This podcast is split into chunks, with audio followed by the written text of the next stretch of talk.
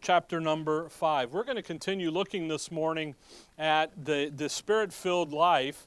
And uh, we're down here into where most men fear to tread, and that's talking about wives. And uh, not ooh, just uh oh, you know. But uh, it, it's a section here that uh, we begin looking at what a spirit filled life looks like. That issue comes out of verse number 18, where the Apostle Paul says, And be not drunk with wine wherein is excess, but be filled with the Spirit. And uh, that issue of being filled with the Spirit, having the Spirit, the Holy Spirit, the Spirit of God, consume, control, filled, occupy, control all of your life, every every uh, component of it. Colossians chapter 3, the, the sister verse over in Colossians says that the word of Christ may dwell in you richly. And that issue of the Word of God coming in and, and saturating and taking control of all of the thinking processes of life. You, you know, you, you say that and you think about what does that look like? And that's kind of what we're going to be looking at here over the next couple weeks talking about wives. Well, first of all, though, he says it starts with you, the individual. And he says, hey, for you, if the Spirit is controlling your life, and, and again, what I'm talking about control is he works through the Word, and then the Word is going to impact how you think about things and how you operate and how you function. It doesn't change what you do. We all got up this morning. We ate breakfast. If you eat breakfast, you got a shower. If you got a shower, you dressed. If you got dressed, well, you got dressed. So, okay, you did what you normally do. But in doing that, there's a thought process up to it. There's a thinking that goes in it. And when, and when the Spirit of God, the Word of God, works effectually in you that believe, gets in you, and begins to want to dictate and rule you, here's what it's going to look like for you individually, speaking to yourselves in psalms and hymns and spiritual songs, singing and making a melody in your heart to the Lord. There's going to be an inner harmony, there's going to be an inner peace. Also, verse 20, giving thanks always for you for all things unto God and the Father in the name of our Lord Jesus Christ. There's going to be a heart of thanksgiving, an inner heart, an inner thought process of thanksgiving, of gratitude. And then in verse 21, submitting yourselves one to another in the fear of God, you're going to have a servant's heart. So, you personally, way before you ever talk, we're, we're going to talk about marriage and the family and the work life and so forth. Way before that, you, how are you doing? You have an inner harmony to you. You got a thankful heart. You got a servant's heart. That way, that thing about being submitting, you're already doing that. All of us are to one another. Way before he says, verse 22, Wives, submit yourselves unto your own husbands as unto the Lord. For the husband is the head of the wife, even as Christ is the head of the church, and he is the Savior of the body. Therefore, as the church is subject unto Christ, so let the wives be to their own husbands and everything. You know, way before we ever talk about wives submitting, what are we already doing to one another? Submitting. We already have that mentality. Usually now what happens is, is when you begin to talk about marriage, the mentality of verse 18, of verse 19, 20, and 21 goes out the door. And guess what? You're happy though married. Right? You know the old the old saying is is 9 out of 10 husbands say that their wives are always right the tenth husband we're still looking for. See? And the jokes begin. But when you come into Scripture, you're already in a mindset of submitting one to another. You're already thinking about, hey, how do I esteem others, Philippians 2, better than myself? How do I do that? What is that going to look like? Then, when you come into the issue of marriage, he starts with wives. By the way, ladies, notice there's only three verses to you 22, 23, 24. There's like eight verses to the husbands. You know why that is, don't you, ladies? Because men are a little thicker than the ladies. The ladies get this, the men are a little hard headed. A little more going on, a little, you know, get through that noggin a few more times. See? I see that back there, yeah. Okay. You know, see, that's the thing It's pretty straightforward here. The, the, the, the message is very clear. Now, last time we got down and we went through verse 22 and 23 for the most part. I want to look at verse 24 this morning because here's where marriage, here's where the issues of the role of the wife come in. We're, we're all, if you're in Christ today, you're blessed with all spiritual blessings. You're complete in Christ. You have all of the spiritual blessings that God intended for you to have, you have. He's made unto us all grace, all sufficiency in all things. He's given to us, He's freely given to us all things. We have everything. So we're never talking about, when we talk about wives and we talk about husbands and children and parents and all this, you're never talking about inequality. The world talks like that. The world says there's an inequality between men and women. Well, not in Scripture. When you come to Scripture, everybody is at equal footing until you take on the role of a wife, the role of a husband. When you take on roles, you are, you are applying for a job. You're, going, you're on a new job description now. You never lost your equality. You're just now in a different role. Does that you follow that? That's what we're talking about here okay? People, you know, you, you get caught in the world, you get caught in the system out there, you know, and women only make 80 cents on a dollar to a guy. You know, it's like, you know what? That's the world system. We don't, we, op, we, we live in that. We're what? In the world, but not of the world? Is that how that goes? Something like that, okay? You see, when, that's what we're talking about. What does a spirit filled marriage look like? When the world sees your marriage, if you're married, that's who we're talking to, do they see a spirit filled marriage? Better yet, when your children look at your marriage, what do they see? Where does a child, you know, children are wonderful creatures until they get to about two. And then they're not so good until about they're about 25. See? What, what, but where do children learn? They learn from mom and dad. That's where they learn first. They learn from grandma and grandpa. They learn from their schooling environments. They learn by watching and seeing, and, and they're just like sponges. So, what better place for a child to learn what a marriage should look like with you, with mom and dad? They should never have the world tell them what marriage is supposed to look like or family. The design is right here in Scripture. So look at verse 24 with me. Therefore, so that's going to drag us back up into what? 22 and 23, right? Wives, submit yourselves un, unto your own husbands as unto the Lord, for the husband is the head of the wife, even as Christ is the head of the church, and he is the Savior of the body. Therefore, now, watch carefully here how this verse says this. I'm going to put it in your thinking now, then we're going to depart from it and we're going to come back to it. Therefore, as the church is subject unto, the, unto Christ, so let the wives be to their own husbands in what? Everything.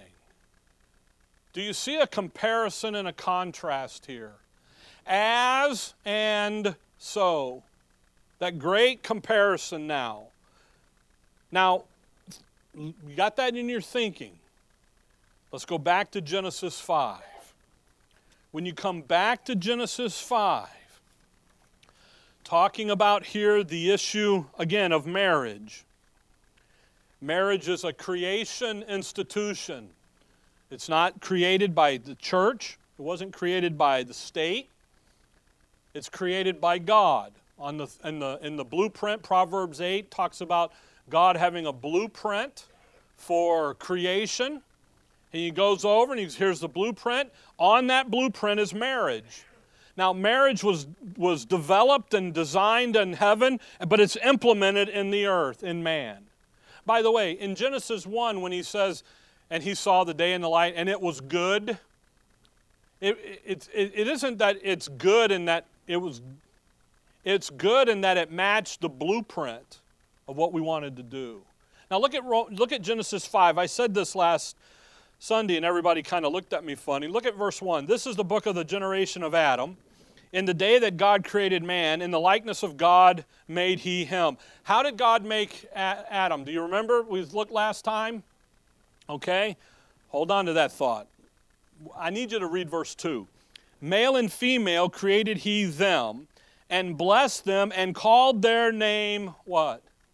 Adam. In the day when, he cre- when they were created. When he, he one humanity, he called, now come back to Genesis 2. He called their name what? Adam. Not Adam hyphen, but Adam. So when you come back here into Genesis 1 and then in Genesis 2, and he creates male and female, created he them, he created them in, that, in his own image, if you remember Genesis 1, in that plurality of fellowship. You remember last time, two's better than one. we looked at Ecclesiastes there and we begin to look, but you have one humanity with two parts the male and the female. You have to have one humanity. If you have two humanities, guess what you need? Two redeemers. You begin to have to have two, two, two. It's one humanity, just as it is one God. The Godhead, three persons, but one. You, uh, you got to follow this, I hope. Genesis 2, verse 18. And the Lord God said, It is not good that man should be alone. I will make a help meet for him. When you read that word help, meet, don't run it together. Don't put it together. Don't hyphenate it. It's help, pause, count to 10, meet for him. She's a helper. She's to be there for a help, meet, qualified. That word meet, qualified, fit. The design of man is for him not to be alone. So God sets a situation here to teach man what? he needs a what? He needs a help meet. He needs a, he needs a helper. He's needing something. So, what does Adam do? Well, if you need something, what do you go? You go down to the store and you start looking for it, don't you? So, verse 19, and out of the ground the Lord God formed every beast of the field and every fowl of the air, and he brought them unto Adam to see what he would call them. And whatsoever Adam called every living creature, that was the name thereof. And Adam gave names to all the cattle and the fowl of the air and every beast of the field. But for Adam there was not found an help. Pause. One, two, three, four, five, six, seven. Meet for him. Okay? What did Adam, what did God cause Adam to do? He causes Adam to study out the creatures, the animal kingdom, and he says, you know what? That looks like a bovine. We're going to call that cow, and we're going to do this. And I'm just picking on a cow because I'm hungry. All right? and a hamburger sounds real good about right now. Okay? So, he says, hey, that's what he is. But you know what Adam was noticing? Male and female. Because what do you have to have if you're going to have offspring? Male and female. What did Adam know? Man, I'm looking out here and I ain't finding anything that's for me. That's what God wanted Adam to know. He wanted Adam to understand that Adam was not going to find his helper outside of himself somewhere else. Because what is Adam? Man, he's humanity. What's the animal kingdom? They're animals. They don't, they're not together. So what does God do? Verse 20. 1. And the Lord God caused a deep sleep to fall upon Adam, and he slept. And he took one of the ribs, closed and closed up the flesh instead thereof. And the rib which the Lord God had taken from man made he a woman and brought her unto the man. What did, what did God do? He created Adam's helper, helpmeet. Adam's out looking. He couldn't find him, so God's teaching Adam something here he's te- hey, out there in creation, guess what? You're not going to find her. She's going to come from you. She's going to come out of you. It's not going to be out there in the human, the animal kingdom She's got to be part of you. She's designed to, to fit, help, meet, meet, qualified. Over in Colossians 3, we'll get over there, we'll look at it. It says, For the wives to, submit to her husbands as is fit in the Lord. Fit. That issue of a hand and a glove fitting together. Her role, the wife's roles. Ladies, if you're married, this is your role. If you're not married, you're going to be married, this is your role. She's designed to fit the needs of her husband. She's suitable. She can conform to his needs. So, the role of the wife, that's the issue here. That's what we're talking about, Genesis 2. That's what we're going to be looking at in chapter 5, verse 24. Her role is to be a help meet for him. She's qualified. God has equipped her to be the helper. Men are needy. What's Paul what's Paul? What's Adam looking for? Help. So naturally man is what? needy. God created a creature, a woman, to do what? Fit that need. Her design is to meet the needs that her husband is, is, ha- is going to have. And that's the only way his needs will ever be met, is through a wife. There's no other way for his needs to be met. Can't look at an animal kingdom, won't happen. Can't look over here and this doesn't happen. So the woman, the wife, by nature, is a what? Is a helper. No matter what the circumstances were that brought you together in marriage, you know, the googly eyes across the room, you know, when I walked in, the whole room went silent and there she stood, or there he stood. Usually it's she. No matter that, no matter what brought you together, the wife is equipped with the capacity to be her husband's helper in everything. You follow? This is review from last week, but we're getting into what we're going to be talking about here. Therefore, this causes her to take on a, a, a role. However, it's, she's not a second class citizen. She's not a subordinate class creation either. It's a choice ladies, that you make. But when you make the choice to enter into the relationship of marriage, here's the role that you assume. If you don't like the role, don't get married. Pretty simple. If you like, if you want to, you know, you just got to have him. Remember that when in 10 years he rolls over and he's not havable at the moment. Usually, I tell the young folks when we talk to them, I, you know, usually I say, in six months, you're going to roll over and say, boy, what did I do? Well, you married the dude. And, and then, or she married the, the she, he married her.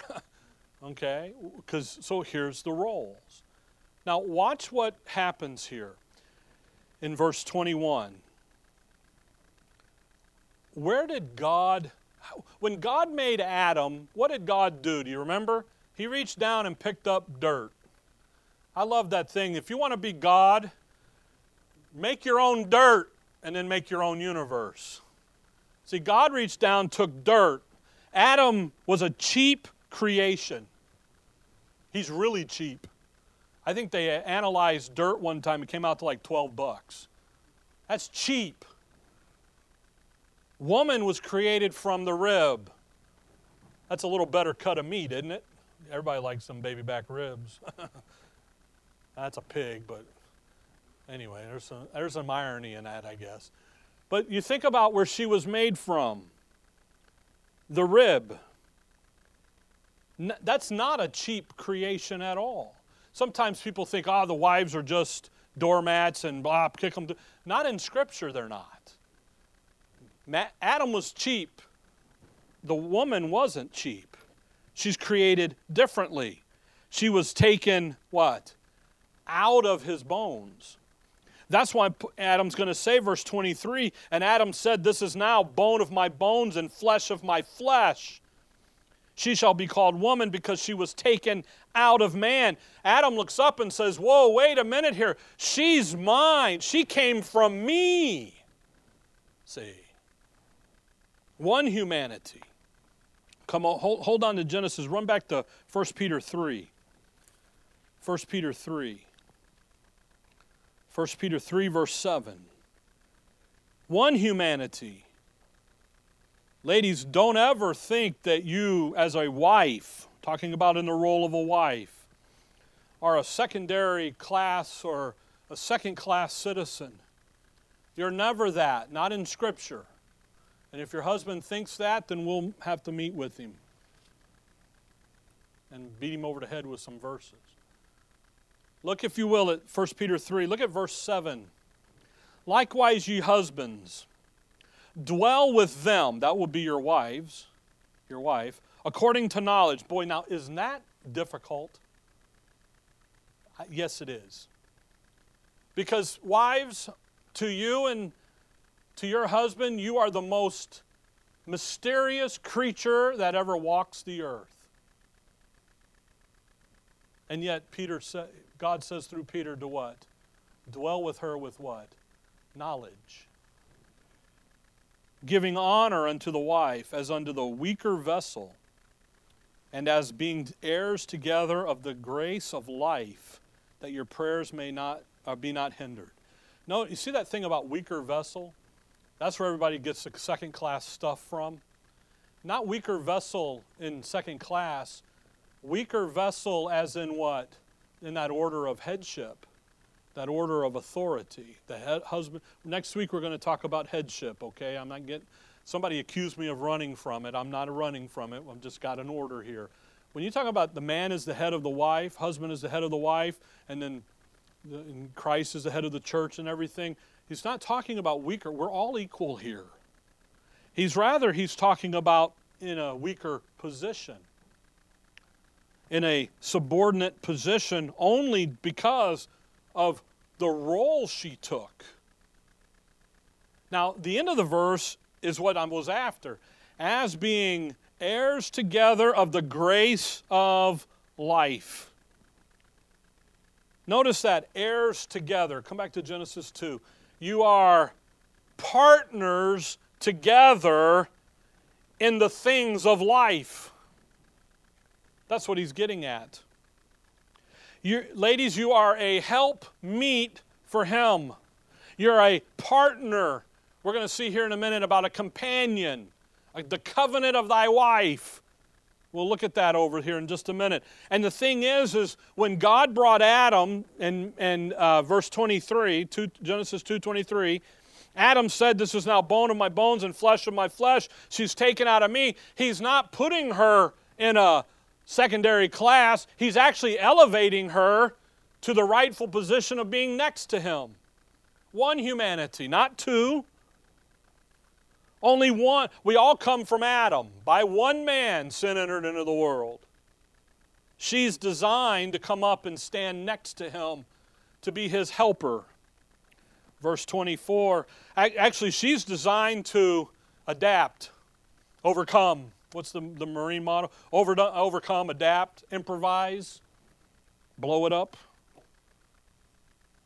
She's designed to adapt, to improvise, to overcome, in order to be the help meet for Him.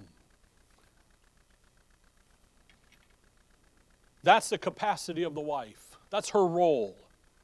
That's the position of the wife, however you need to say it in your thinking. Her job is to be the one who can adapt, improvise, overcome, and literally give herself to the place where she can be the helper her husband needs her to be. That's where it's at. Genesis 2, verse 24, you got the first marriage ceremony. Therefore shall a man leave his father and his mother and shall cleave unto his wife, and they shall be one flesh. The three, the triangle of marriage leave, cleave, and one flesh. The leaving issue is the establishment of an independent two person unit. Leaving the old life, mom and dad, making a new unit, a new identity. Come over to Malachi chapter 2. The cleaving, that's that that's that cleave. That's that wallpaper stuck to the wall. That's the monkey glue that's stuck. I'm stuck on you. I can't. I. You can try. Have you ever pulled wallpaper off the wall without first treating it? I have. Went all the way down to the stud. Took the drywall and everything down, and then I'm like, maybe I should have went to Home Depot, or actually maybe I should have called Keith but I didn't know Keith at the time, so I couldn't have called Keith. You know what happens? You got what does it do? That glue gets in there. That's the cleaving. That's that inseparable companionship among the two. Malachi 2, verse 14. Great verse here. Yet ye say, Wherefore? Because the Lord hath been witness between thee and the wife of thy youth, because when thou hast dealt treacherously, yet is she thy what? Companion. There's the cleaving. She's my companion. And the wife of thy covenant. There's the partnership. There's the hey, I'm stuck on you, babe. And we're going to make a new unit, a new family unit. And back there in Genesis 2, verse 24, that's the one flesh. Where what? They become bone of bone and flesh of flesh. One composite unit of cooperating, interdependent. By the way, notice I said interdependent, not dependent. Parts that are working together to accomplish God's will. Leave, cleave, one flesh. That's what's happening. Come back to Ephesians 5. That's where we're at now when we come to verse 24. Because when we come to verse 24, we're going to see some things here about the cleaving,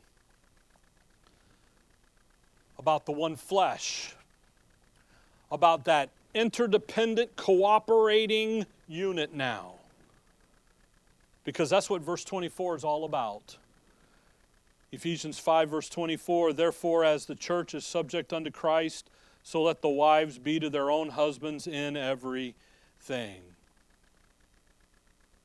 This has to do with the wife becoming the helpmeet for him, for her husband. Now, this verse, you have to carefully look at it because I'm going to say a couple things that, and then I'm going to duck. okay? But just stick with it and think this through.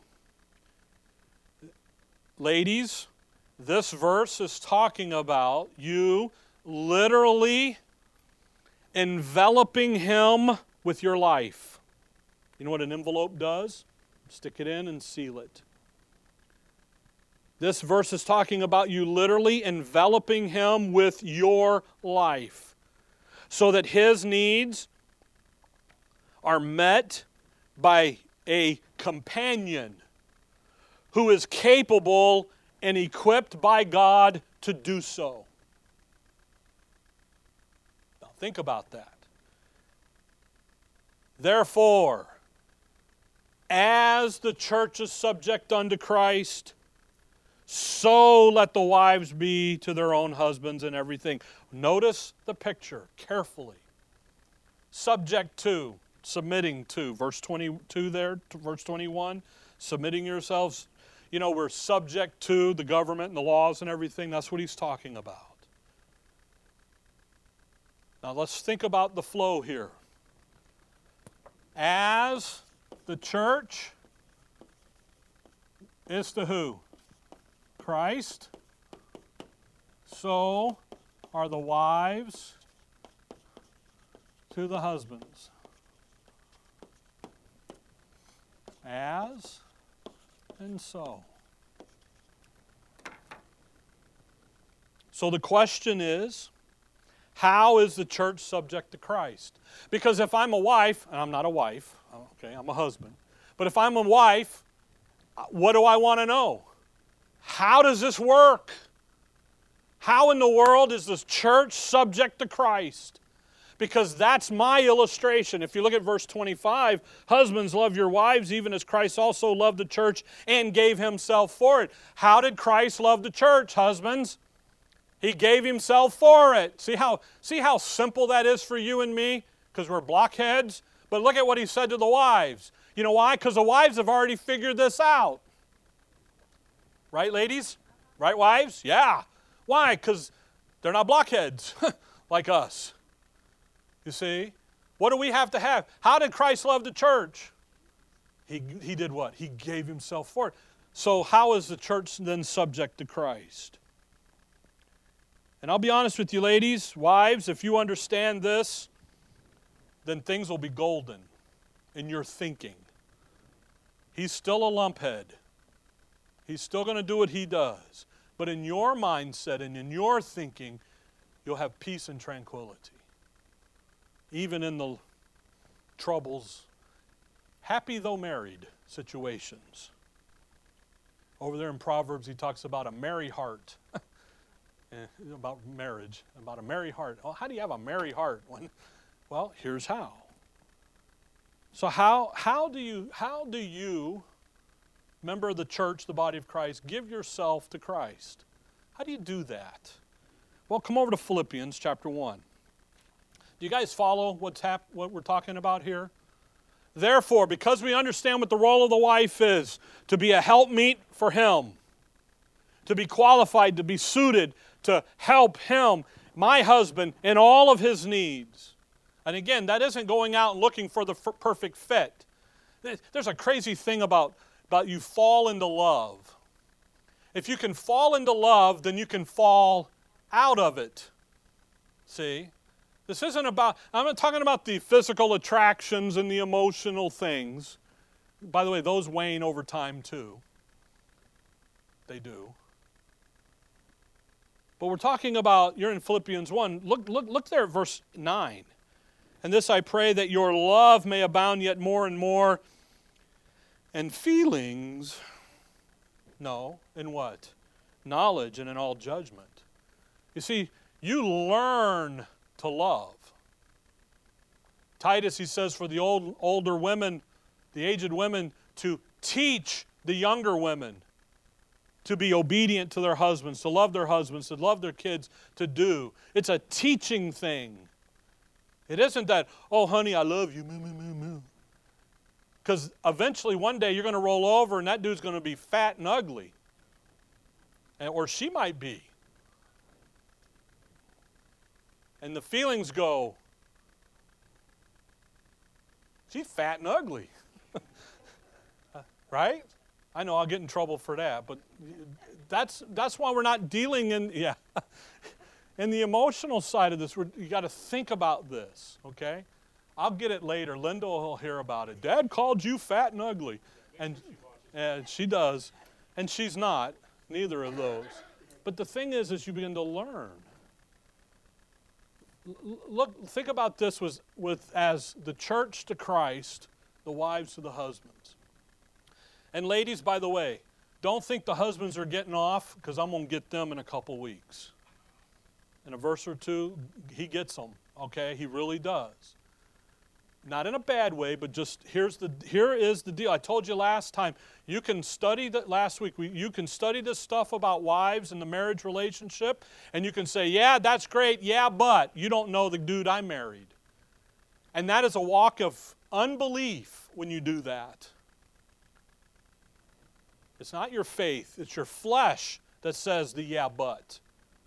Faith says, here's what the verses say, let me do what the verses say to do. Okay? All right, got to get back on topic here. 121.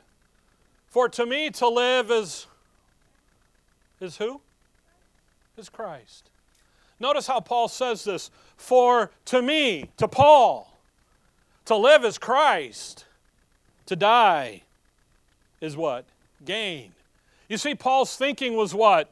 Christ, He's my mind set, isn't He? He's my thinking, He's my life. How is the church subject to Christ? He's my life. Chapter 2, verse 5. Let this mind be in you, which was also in Christ. You know what? He's my mindset. He's my thinking. How would he think in this situation? How I'm sitting there with Ricky yesterday, bought a new car, and I'm like, you know, and the, and the the the poor lady, she was a sales lady, just yacked the whole time. You know, three hours. It's like, where's the Energizer Bunny? Finally, she said, Excuse me, I got to go do something. I said, Oh, please go do something. And I didn't say that to her. I was nice, but I'm thinking it, you know, you too. But you know what? I'm sitting there going, How would Christ respond in this situation? He would say what? He would just be silent, probably. He would offer 2,000 less. There you go. No, he would say what? Oh, please go do what you need to do, which is what I said to her. Oh, no, go ahead. That's okay. You know. You see, what did Christ say? He's my what? He's my life. What's the church say to Christ? He's my life. He's my mind. Chapter 3, verse number 10 that I may know him and the power of his resurrection and the fellowship of his sufferings, being made conformable unto his death. He's my goal in life. I want to know him. Not only do I want to have him as my life and my thinking process, but I want to get to know him uh, deeper and deeper. Chapter 4, verse 13. I can do all things through Christ, which strengthens me. He's my strength in this new life. You see, as the church becomes subject to Christ, what did the church do? What's Galatians 2:20 say? I am crucified with, with Christ. Nevertheless, what? I live, yet not I, but Christ. What does the church say? I'm subject to Him. He's my everything. I find all of my life in Him.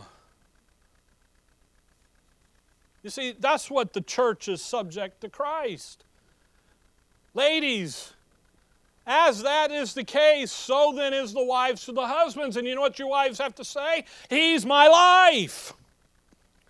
I find all of my life in you, honey.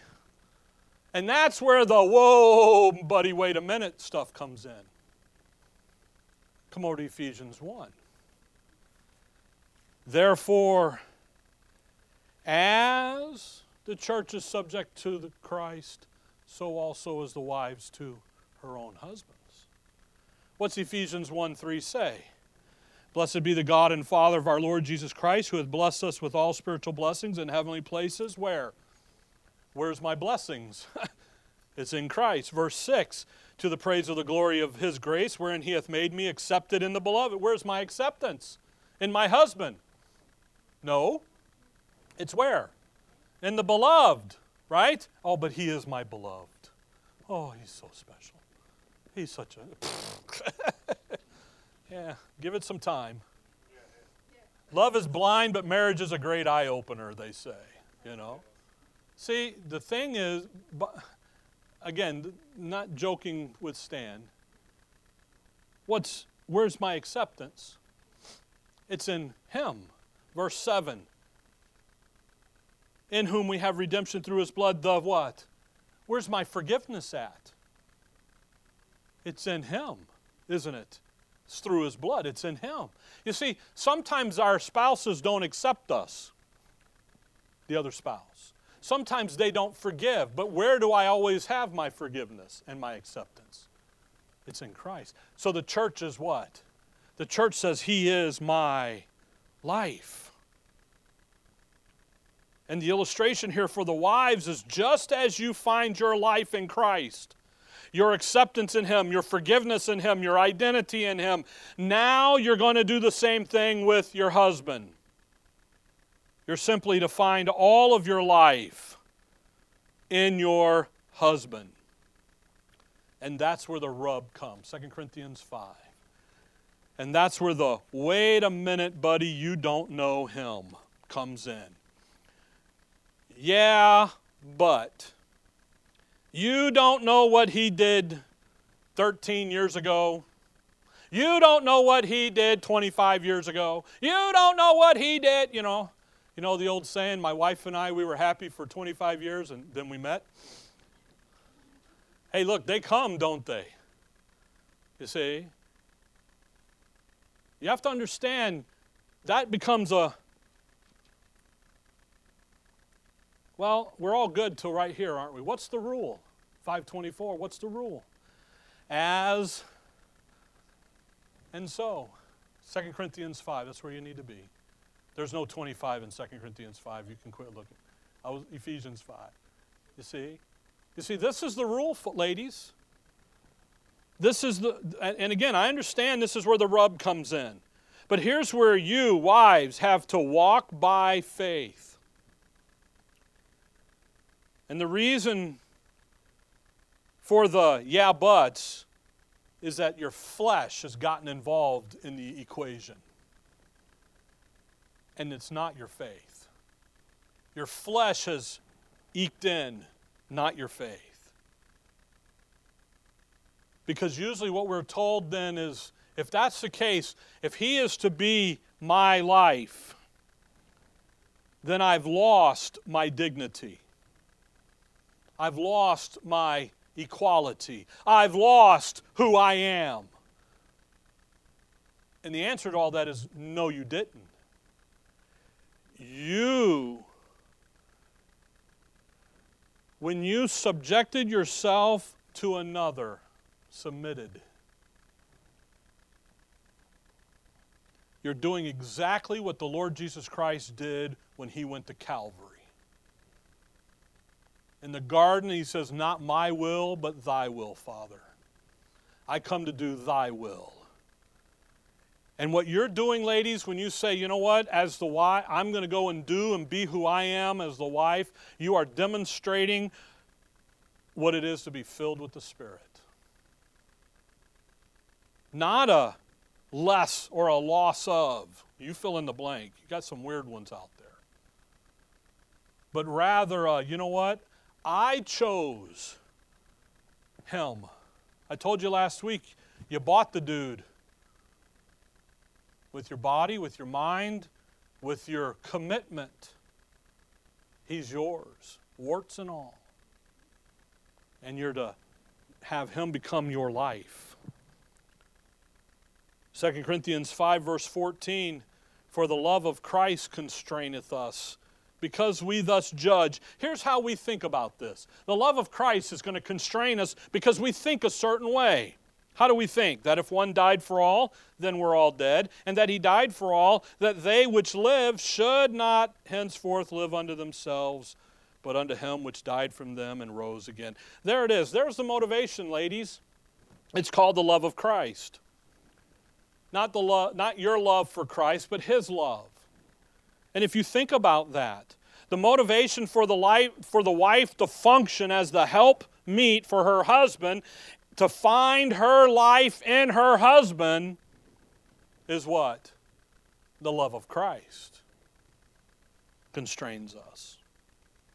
Just as the church is constrained by the love of Christ, so is the wife constrained the same way to be subject to her husband. How did he love you? Come over to Romans 5. I've said this time and time to time. You need to preach the gospel to yourself daily because it helps you to remember some things. Look at, look, look, look at Romans 5, verse 6. For when we, were yet without strength. In due time, Christ died for the ungodly. How, you were what? What were you? What was your condition? Without strength. Ungodly. You weren't a nice guy. For scarcely for a righteous man will one die, yet peradventure for a good man some would even dare to die. But God commended his love toward us and that while we were yet sinners, what did he do? He died for us. Christ came and did something for you that you never expected or asked him to do, and he just willingly came to do it. That's the love of Christ constraining you. That's the motivation. Come back to Ephesians 5. Ladies, if, if you focus your attention and fight about his inadequacies and his failures, and as old Clint would say, nag, nag, nag. you know what's going to happen? You're not going to be doing your job as a wife. Rather, you're going to. I know of no man in all my years of dealing with, peop, with married people, I know no man who changes after the wife has done beat him up verbally for his, his inadequacies. You follow that? Actually, what I've seen men do is dig in deeper and harsher. Because man is attracted, men are attracted by love and affection. Remember 533? What's the greatest need of the wife? To be loved, and the greatest need of the husband is to be what? Reverenced. Well, the only person who's deserving of reverence is God. But if I'm doing it unto my husband as unto the Lord, then I'm good to go. See? If you spend your time, your attention on his inadequacies and beating him over the head with it, you're going to fail. Both of you will, literally. But rather, if you love and support him in and with all of his inadequacies, because we have them. I mean, if a guy says he doesn't, he's just hadn't been alive long enough. Without trying to take charge of the moment, without beating him up, both of you will grow. Both of you will mature. Ladies, you can't demand your husband to love and to cherish you because he ought to. You love me because you're my husband. You know what? He already knows that. He knows he ought to love you, he knows he ought to cherish you. But when you make a demand as that, you are putting him under unrealistic expectations. We call it the law, legalism. And the law says, I have expectations, and if you don't meet them, then I'm going to pop you. The law says, do it or else. So, what do the ladies do? Do it or else. You know what God's grace says? Do you know what his crosswork says? I already did all that. Grace says you expect him to be something he's not, and that's perfect. And the only place and the only thing, the only person that can make him perfect is Calvary, and it's Christ. And that's the key. As the church, so are the wives. Ladies, men are simple, they're simple creatures. We are attracted to what builds us up. And you know what? That's exactly what a helpmeet is. That's what a companion is. That's what a friend is. Think about that. A friend, a companion, a helpmeet is someone he never tires of being with and around. And ladies, that only comes when you're doing your role as a wife, as someone who's chosen, stood there by God, in front of God, in front of family and friends in a wedding. By the way, that the cleaving, that's why we have a wedding ceremony. Cleaving, weld it together, make it one. That's why verse 24 is so instructive. Therefore, as the church is subject unto Christ, so let the wives be to their own husbands. Notice, in everything. This is only accomplished when it is the love of Christ constraining us, where ladies, you make him, wives, you make him your life. It doesn't make you any lesser. It doesn't mean you guys have don't have arguments and have arguments and all this stuff. It's rather you come in and say, you know what, I've chosen in my volition to be his wife, so I'm going to play this role. Here's my job. Gentlemen, husbands, as your wife begins to find her life in you, you have a greater responsibility to provide her the environment where she can do that in. And that becomes the daunting task of the rest of this chapter. That's why he's going to say down to us men, verse 29 For no man ever hateth his own flesh. Again, what was that? What did Adam say she was?